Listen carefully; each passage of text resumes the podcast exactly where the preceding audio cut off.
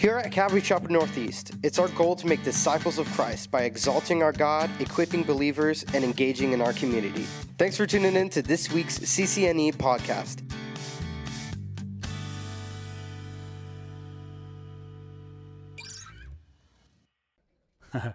so, what a wonderful study it's been for us thus far.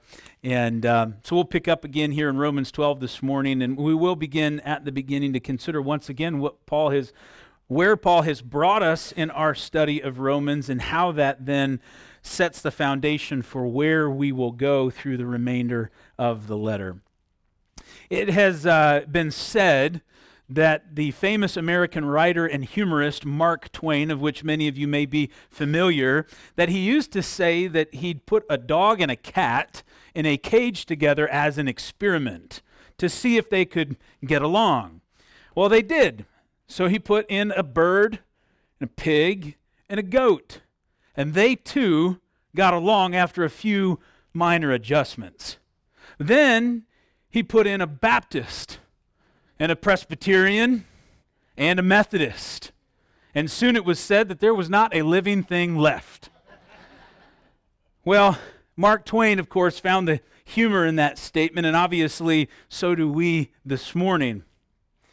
But the problem is, true as this may be, it's really not all that funny, is it? Such a statement runs entirely counter to everything that Jesus intended for his church. And if this was true in the time of Mark Twain, I don't have a whole lot of confidence that it's better today as we begin this morning to venture into the second half of Romans 12 and subsequently then the remaining portion of Paul's letter, what we will see is that Paul, having first taught on the doctrines of the faith, and, and secondly, then brought us through that to a place of, of praise and worship and surrender, will now bring us to a place of, of the outcome of these things. That is to say, and truly, whenever you're reading a, a letter of Paul, what you'll find is that he goes to great lengths on the front end to make clear what it is that God has done for us. You could say that he focuses on doctrine, on orthodoxy. He wants to make sure it's clearly understood. Here are the foundations of the faith. And it's the truth then of the Word of God, it's those doctrines of the faith that should cause us to come then to a place of praise, where we would say, God, because of everything that you've done for me, I am moved to praise. And not just praise, but praise should move us to worship, true worship, right worship, which means surrender. So then, as we surrender, what Paul says is then here's what your life should start to look like. If you are surrendered, if you've given your life to Christ, if you are in the continual process of surrendering, saying, Lord, each and every day my life is yours, then your life should begin to look different. It should change. And so, here in the last part of Romans, we begin to see what our lives should look like, what our behavior should be like. And the practical application of our faith, which is found in these chapters, really boils down in many respects to unity unity of his church, unity and love and kindness and service amongst the members of his body. That is what we are called to. Jesus prayed as much as we considered last week in uh, John 17. We read specifically there, this is part of Jesus' prayer that they all may be one. Jesus praying to the Father says, Father, that they all may be one, as you, Father, are in me and I in you, that they also may be one in us, that the world may believe that you sent me. I continue to be overwhelmed by the words of Jesus' prayer that, that not only could we experience oneness the way that Jesus and the Father are one, but that such oneness, such unity would serve to communicate to a lost world that Jesus is the Son of God. This is what Jesus desires for his church. He says that the world will know when they see this kind of unity. And, and really prior to this point, if you go back even further in John, in John chapter 13, John 13 marks the beginning of the end, if you will, in terms of Jesus' earthly ministry. It's, it, it's the, the Passover meal. They're beginning to come together. Jesus is going to share his last instruction. He's going to speak with his disciples in many respects for the last time. And, and, it, and it's there with this Passover meal that Jesus demonstrated what this unity would look like. He would begin by washing the feet of his disciples. Jesus, the Son of God, humbling himself to wash the feet of his students. And from there, he would call his disciples, as he calls us, to abide in him and in his love, saying, This is my commandment, that you love one another as I have loved you. Church, this is what we're called to. We are called to love each other. And what we'll see here in Romans, a little bit of a spoiler alert, is it's not that we're just called to love each other, but all people. Just some people, right? No, all people. This is what he desires for his church. And he wants for us unity. Now, in the world, out in the world, outside of the church, those in the world, they desire this. Our world wants unity, it wants peace. In fact, in many respects, our world has stolen aspects of peace and unity and love that are rightly understood within the context of the gospel in the church. But we shouldn't fault them for that, but rather seek to demonstrate for them what that really is. That when people who are lost say, Oh, I know what love is, then we can say, Oh, no, not in a condemning way. Let me show you. Let me reveal to you what true love really is. And so they want this. But the problem is, absent the indwelling of the Holy Spirit, absent the, the, the, the, Holy Spirit and the power of the Holy Spirit coming upon a believer, this can't be accomplished. And so the world, as we know, is regularly seeking to bring about peace and unity and love, and doing so in and through the flesh. And, it, and it's a very selfish form of love and peace and unity because they've not yet been or ha- should I state differently, have recognized and received the rescue that takes them from that place of self. And so we see in the world these efforts to accomplish these things, but it's very selfish. And so the world, then, the world we see seems to be intent on tearing itself apart, seeking to bring a peace that's tainted by sin, a peace rooted in that very original sin of self. And we know that it's not working. It's not working. Recently, the FBI released a, a report on violence in the United States. Uh, specifically, the FBI it takes this report and it deals with murders in the United States. Now, this particular report for the year 2020, this last year, saw an increase. Now, statistically speaking, this increase doesn't speak in terms of total number, so it's not the highest number ever in the U.S., but it is an increase over the previous year, a 30% increase in 2020 in the number of murders throughout the United States. The significant component of this statistic, if that doesn't just seem evident enough, is that this is the largest single year increase ever recorded in the history of the United States. Now, should such a comment, should such a statistic create fear? No. What I would want us this morning to understand as the church is to see clearly the world's way of working, the world's attempts at love and unity and peace are failing.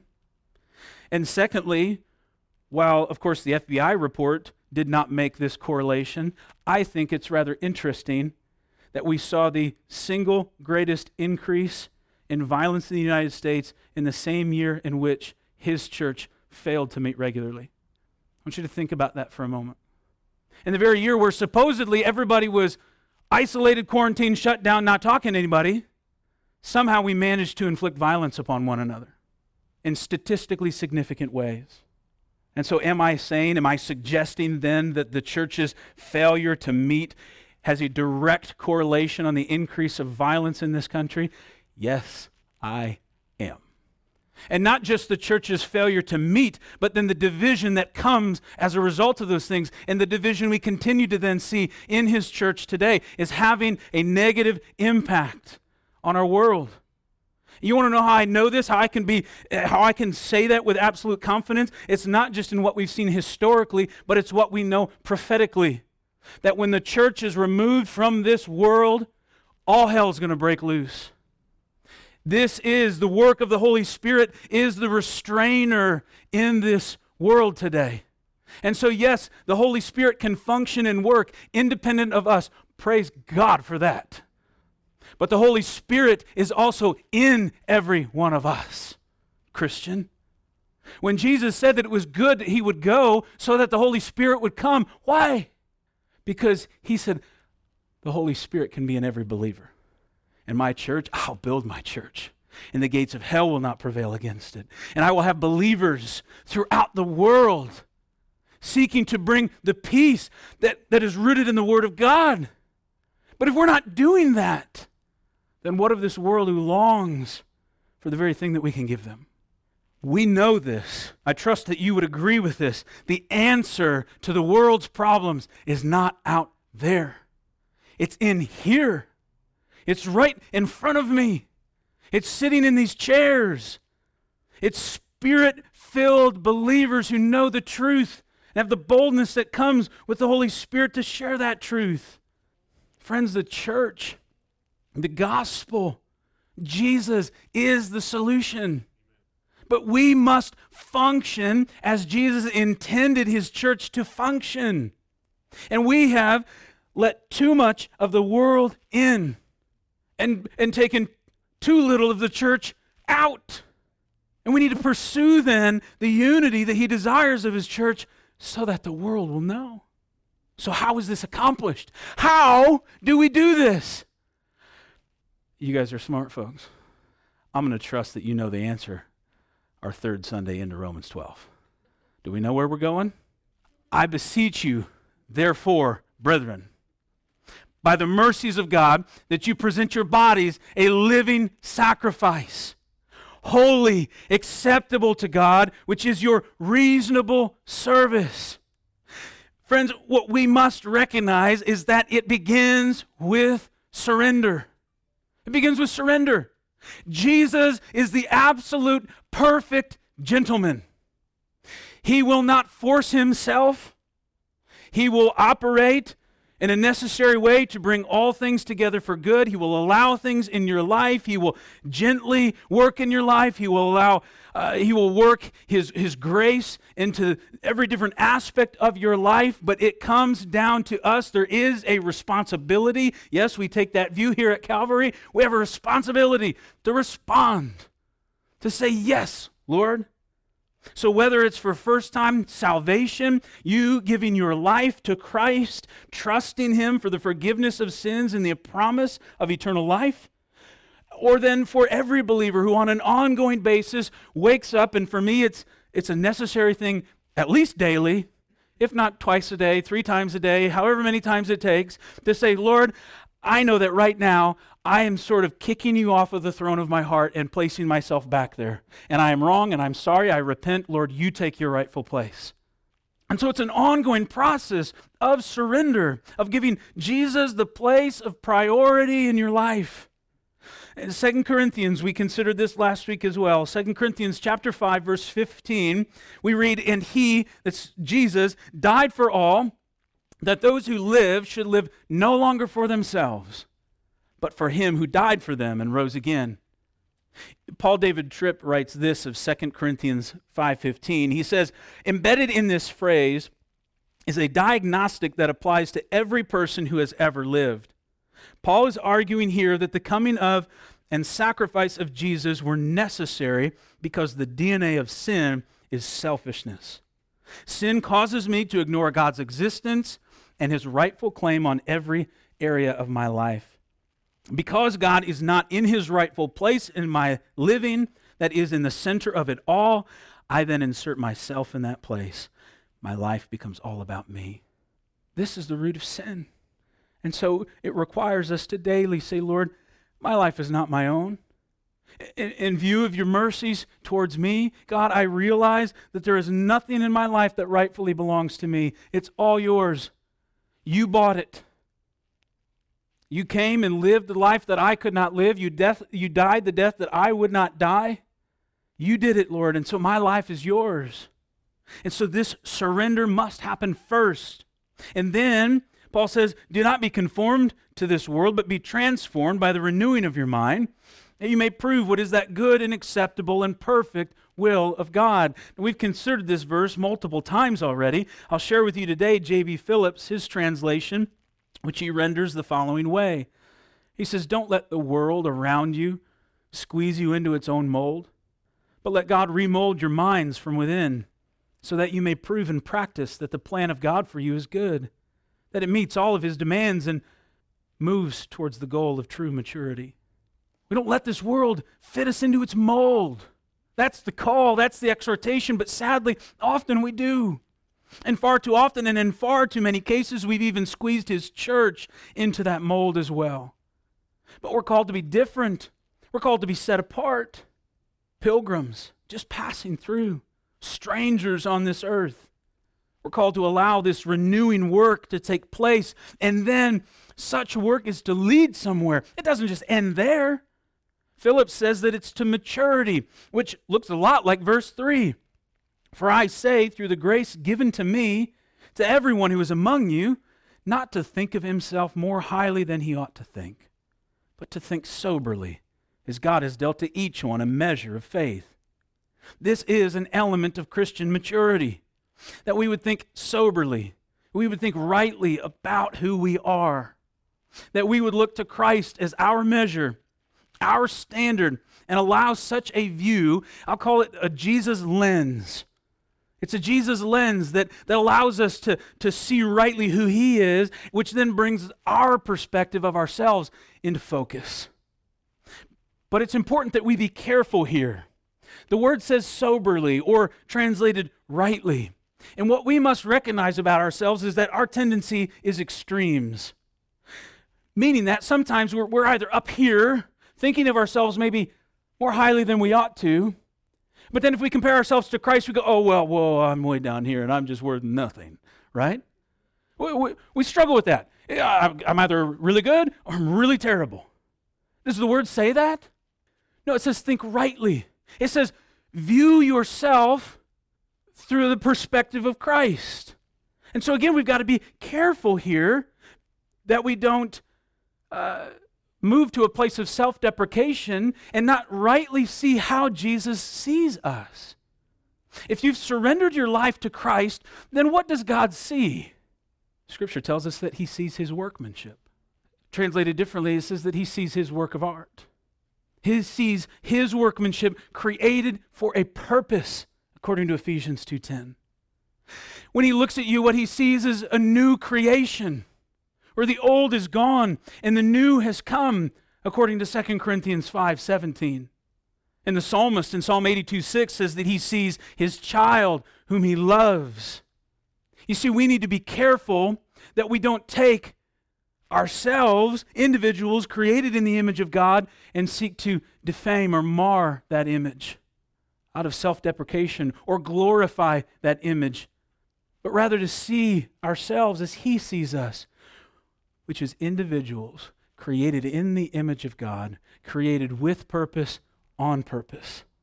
And the enemy would love for each and every one of you to be stuck in your past. The enemy would love for you to uh, wallow in your sins of the past. Your enemy, the enemy would love to convince you that you're worth nothing and that you're beyond his grace and beyond his mercy. But none of those things are true.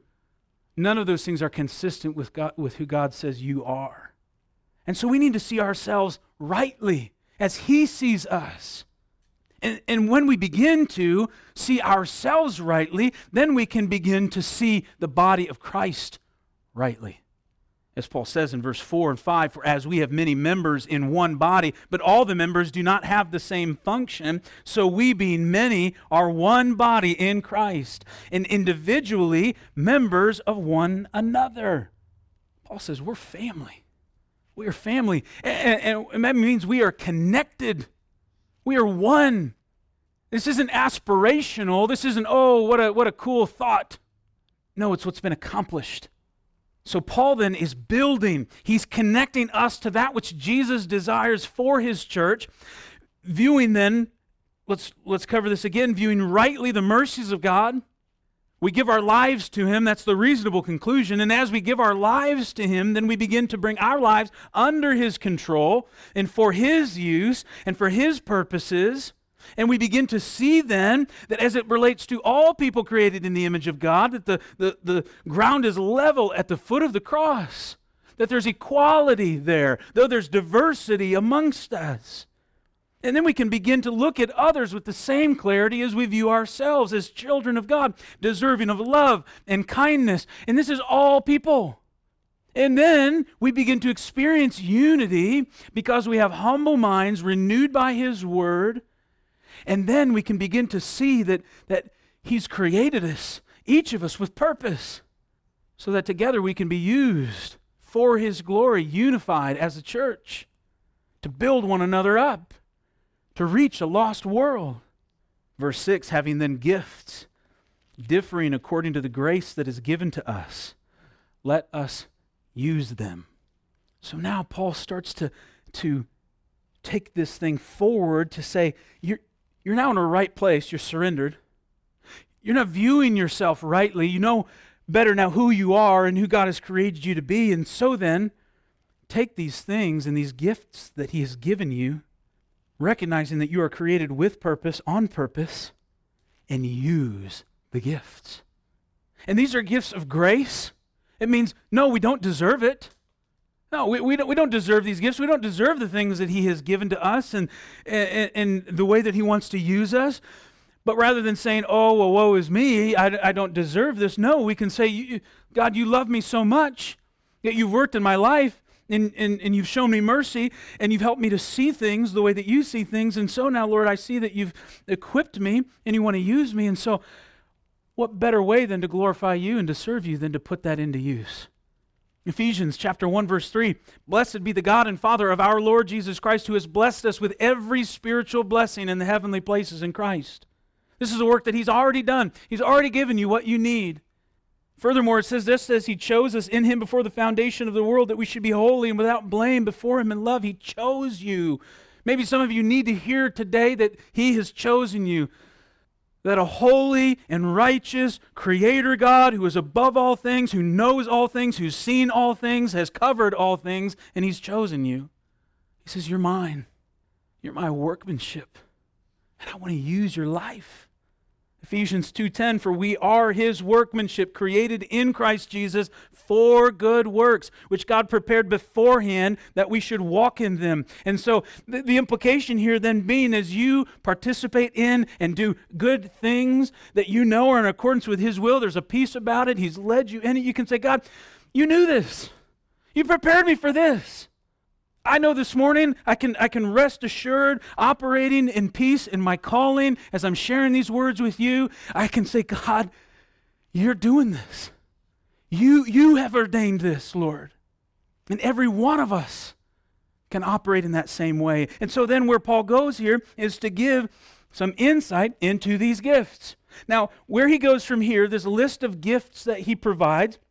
These are not all the gifts where, where Paul goes here is really to just give us a sampling, if you will, to make a point. So, as when, and when it comes to spiritual gifts, we can see in Romans 12, we can see in uh, 1 Corinthians chapter 12, uh, we can see in Ephesians chapter 4 varying gifts, spiritual gifts. I'm of the opinion that even in all three of those chapters put together, we don't have an exhaustive list. I don't think the Bible gives us every single list. I think that's our tendency to want that to be the case. Lord, give me a list. Give me a list, and then if you could also give me a little bit of a, a quiz, and then I'll answer the quiz, and then I'll know for sure this is who I am, this is my gifting, and then I'll just stay in my lane, right? It, it doesn't work that way. Now, I'm not saying that all spiritual gift inventories are bad. I think they're a nice tool to get you moving, maybe in the right direction. But God, He uses us in so many different ways. Furthermore, I think there's times when God gifts us with something eh, only for a moment, a necessary interaction. Something that you know, this is not my character, I'm not usually this way. You, you might say, I'm the most unmerciful person. I'm just like, get up and put some dirt on it and let's go. And suddenly, in a moment, you see somebody and you just find yourself broken over them. And tending to their needs and caring for them. Maybe it's somebody you never even would, you know, it's, it's an enemy. And, and, and then moving forward, you just continue to kind of operate in the giftings that you, you know have been true to you your whole life. And it was just that moment that God said, You're the one. I want to use you in this person's life. I think that can happen in a number of different ways. And so, here then, as we go through this, this is not my intention this morning. We're going to go quickly here. We're not doing a study on the gifts here this morning. We'll do that as we get into 1 Corinthians. This morning, I want us to see something different.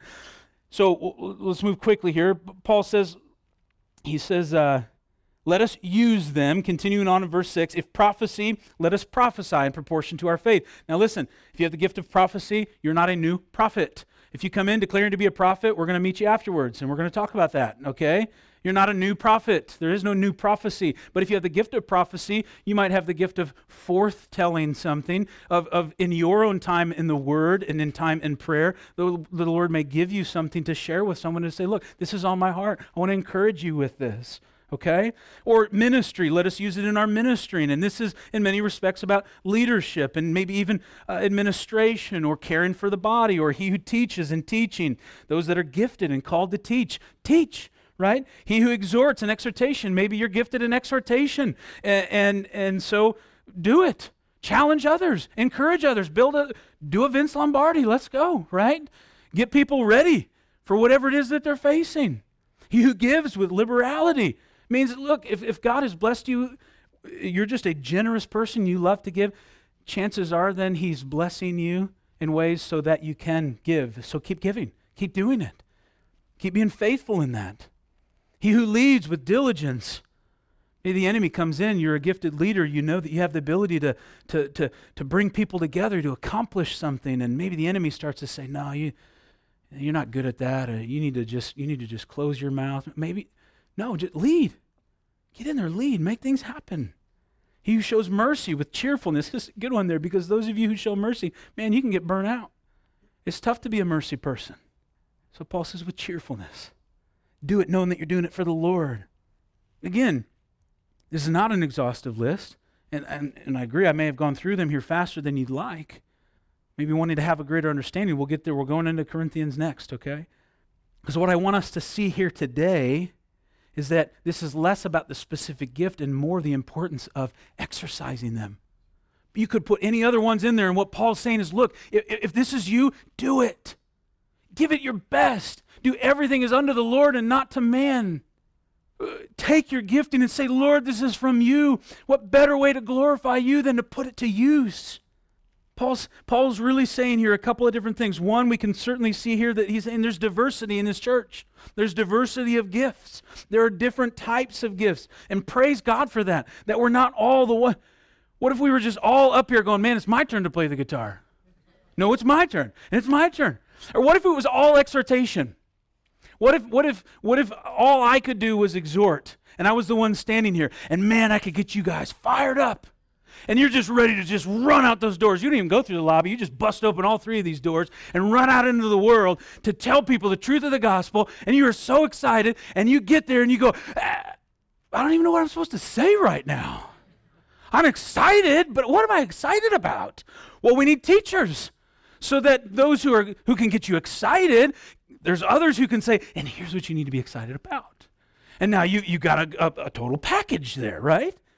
So, so praise God for the diversity. And, and please don't look around and go, oh, but I just, I, I wish I had that one. Listen, I have wanted to play the guitar forever. I really have. I, I always want to play the guitar. I'm terrible at it.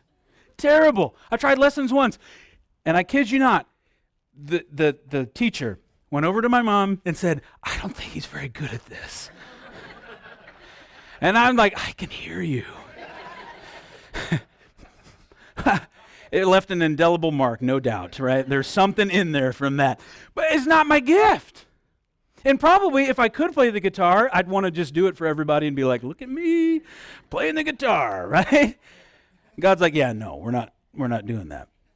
So praise God for this, and, and, and let's let's operate in our giftings and know that they're to be used that He, in His perfect plan, as He created you, as He knew you before He formed you in your mother's womb, as He foreordained those good works, as He said, Oh, I'm choosing you, and, and, and this is what I want to do in your life, and these are the things that I want you to, to do for my glory, do you think then maybe those things are really good?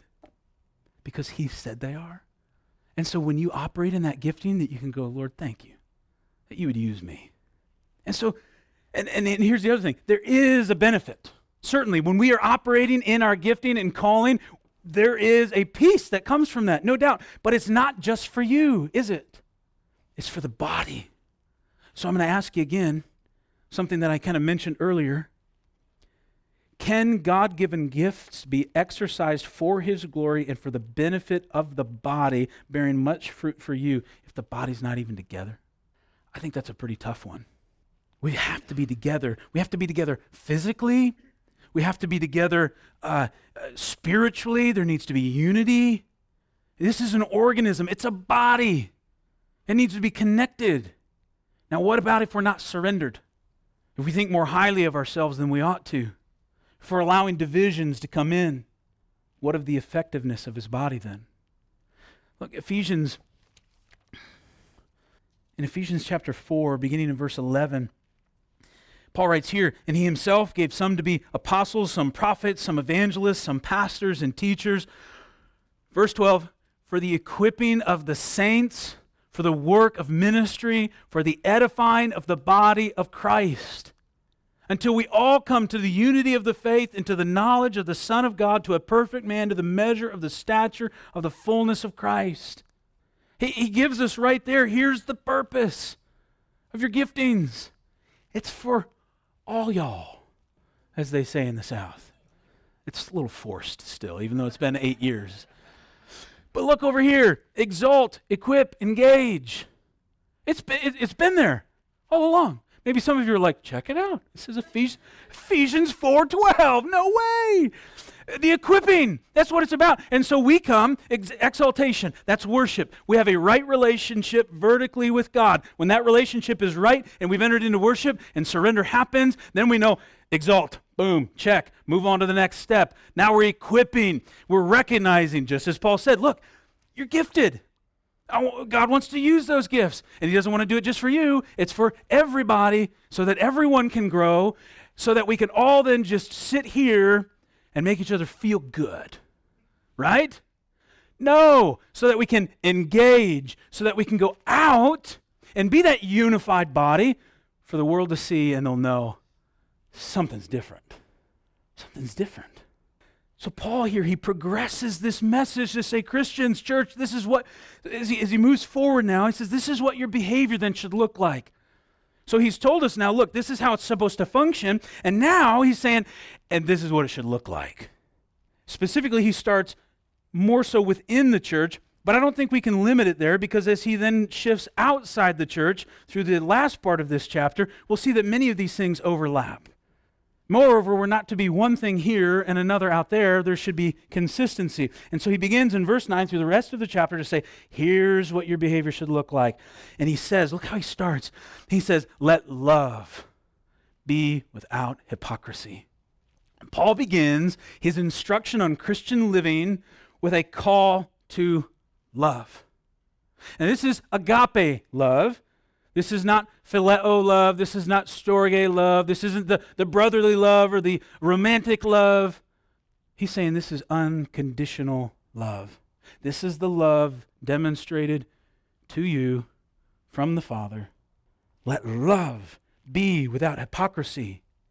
And so we are called to love without hypocrisy, which basically means no fake love. None of this fake stuff. We don't want the imitation love, we want the, real thing. And it's often easy for Christians to say that we love, especially if we are surrounded by other Christians who think alike and talk alike and dress alike and right? But even then, that love is often very surfacey because it happens in confined spaces, you know, a few times a week. If we're not entering into other opportunities, lady studies, men's studies, life groups, different venues where we can begin to open up and see each other, and when we can go into people's homes and begin to, to really go deep. Christian, and so, and so we, we, need to, we need to evaluate this. We need to be willing to say, Lord, do I love with hypocrisy? Think about Think about the person this week who just really tested your nerves. If there was that person, you know, you're already there. It's like, oh, yeah, I'm thinking about it. The person who pushed your buttons, the person who let you down.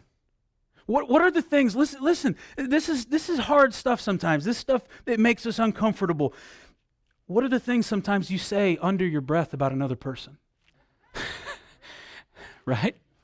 The times when you you know, hey, we're just going to poke a little bit of fun, but in reality we deeply wounded a person and they just brushed it off with a laugh and but hey, we're just joking around.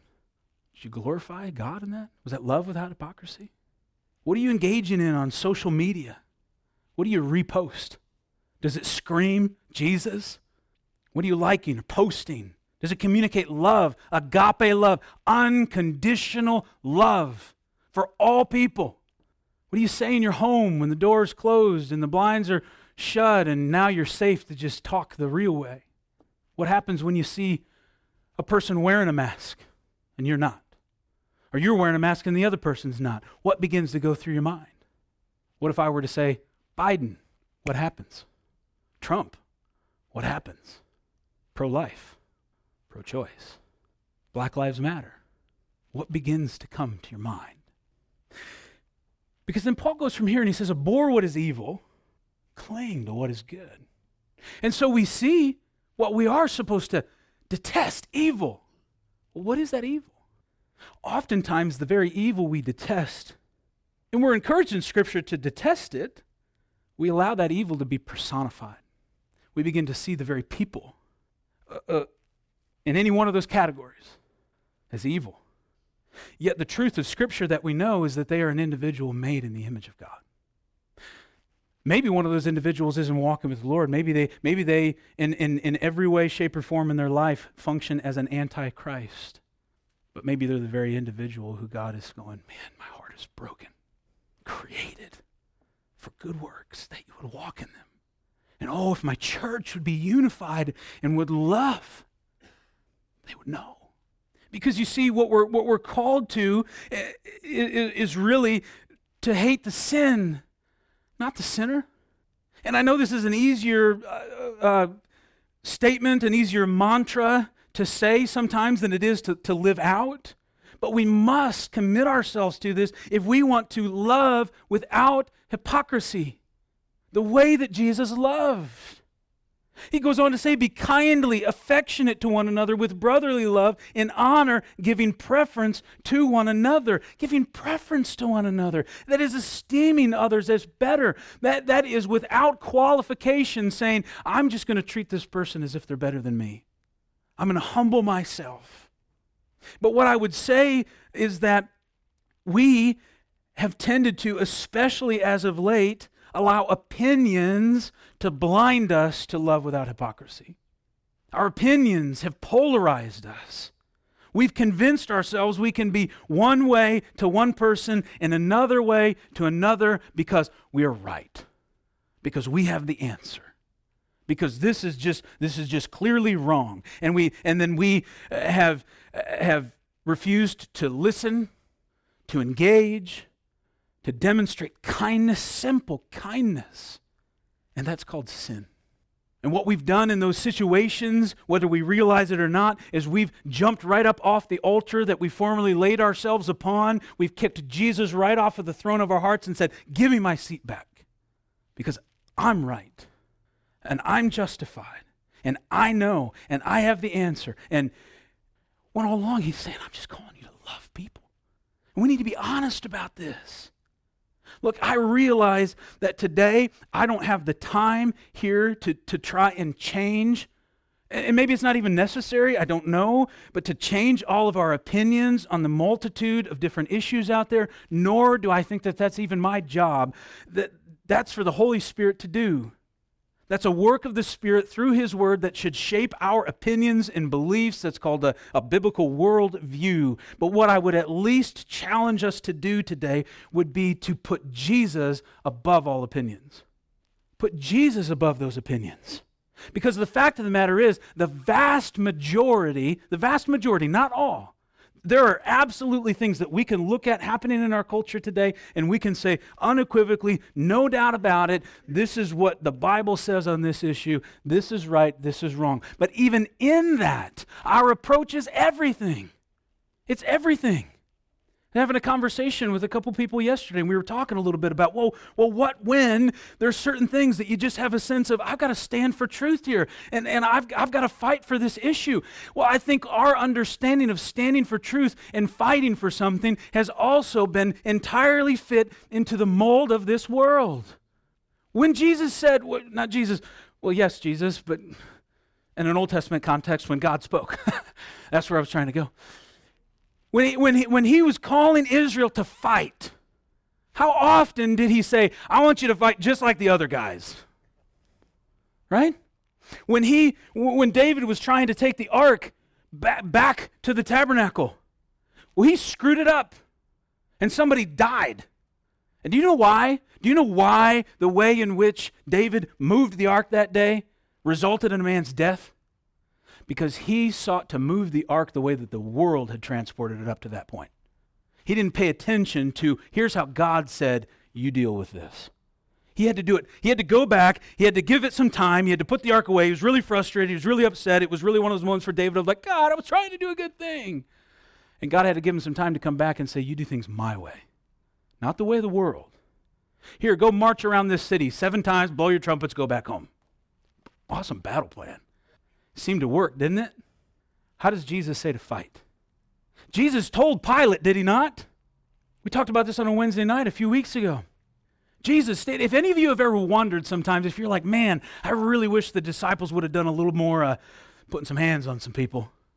Jesus specifically said, He goes, Look, if this were my kingdom, we'd fight. But this isn't it. He says, My kingdom is another place. Therefore, we're not going to fight. I'm going to lay my life down. He's not opposed to fighting in the way that we understand. There's going to be a big battle. There's a big battle coming. But he says we fight differently. So, yes, fight. Yes, stand for truth. Do it by loving people. Do it by loving people. When somebody comes at you, and we're not going to make it. Darn. David, come on up. What a wonderful invitation for your worship leader, isn't it? David, come on up. Verse 17. We'll come back. Repay no one evil for evil. Have regard for good things in the sight of all men. If it is possible, as much as depends on you, live peaceably with all men.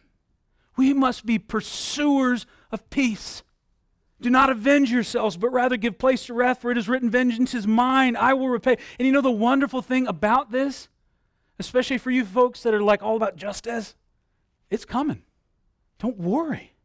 The perfect and righteous judge will do exactly what he needs to do, what he intends to do, what he means to do. He will take care of it. If you feel there's an injustice, you just love people. You just love them. And you say, God, you take care of it. Because if we try to, we screwed up. We screwed up. We'll either be way more harsh or not even anywhere where we need to be. God's the perfect judge, He can handle it. Guys, we've been overcome by evil too often these days. And I don't analyze that too much there. I, trust me, if you are a believer, you're part of His church and he will build his church, and the gates of hell will not prevail against it. But I think there's been a lot of moments, especially as of late, where his church, where members of his body, have allowed the deceitful ways of the world to draw us in, the evil schemes of this present age to cloud our judgment and bring division into his church.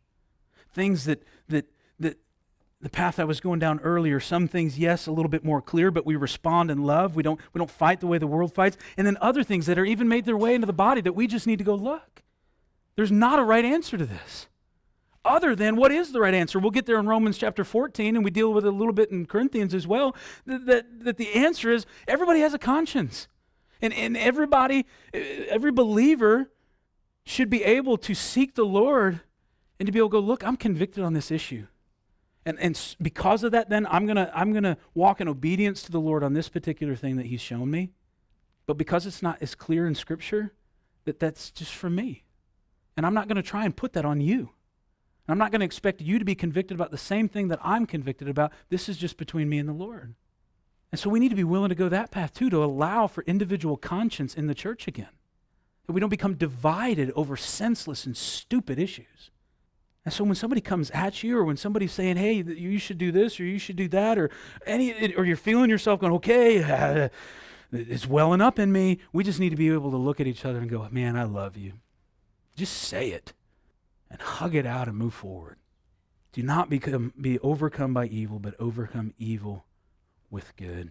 We're a people called to love without hypocrisy, those within and without, to be unified, so that the world would know. That's what's on the line. Friends, he bought this church with his body and his blood. He paid for it. Can we surrender to the desire of Jesus for his church? Here's what I'm going to ask you to do this morning. As you come forward for communion, of course, our communion table is open to all who are born again believers, that you've surrendered your life to Christ. If that's not you, then make today that day. Get right now as we sing, just give your life to Christ. Repent and trust. But as you come forward, I'm going to ask that as you come forward today to take of communion, that you come forward willing to say, as I hold the elements, the symbols of his body and blood, as I take of these things today, I'm going to recognize, Lord Jesus, I'm yours. And what you want in your church, I will surrender to. And so, Lord, help me to put aside my opinions. Help me to put aside the things, the foolish disputes, and to live for you that we could experience the unity that you desire. Let's pray.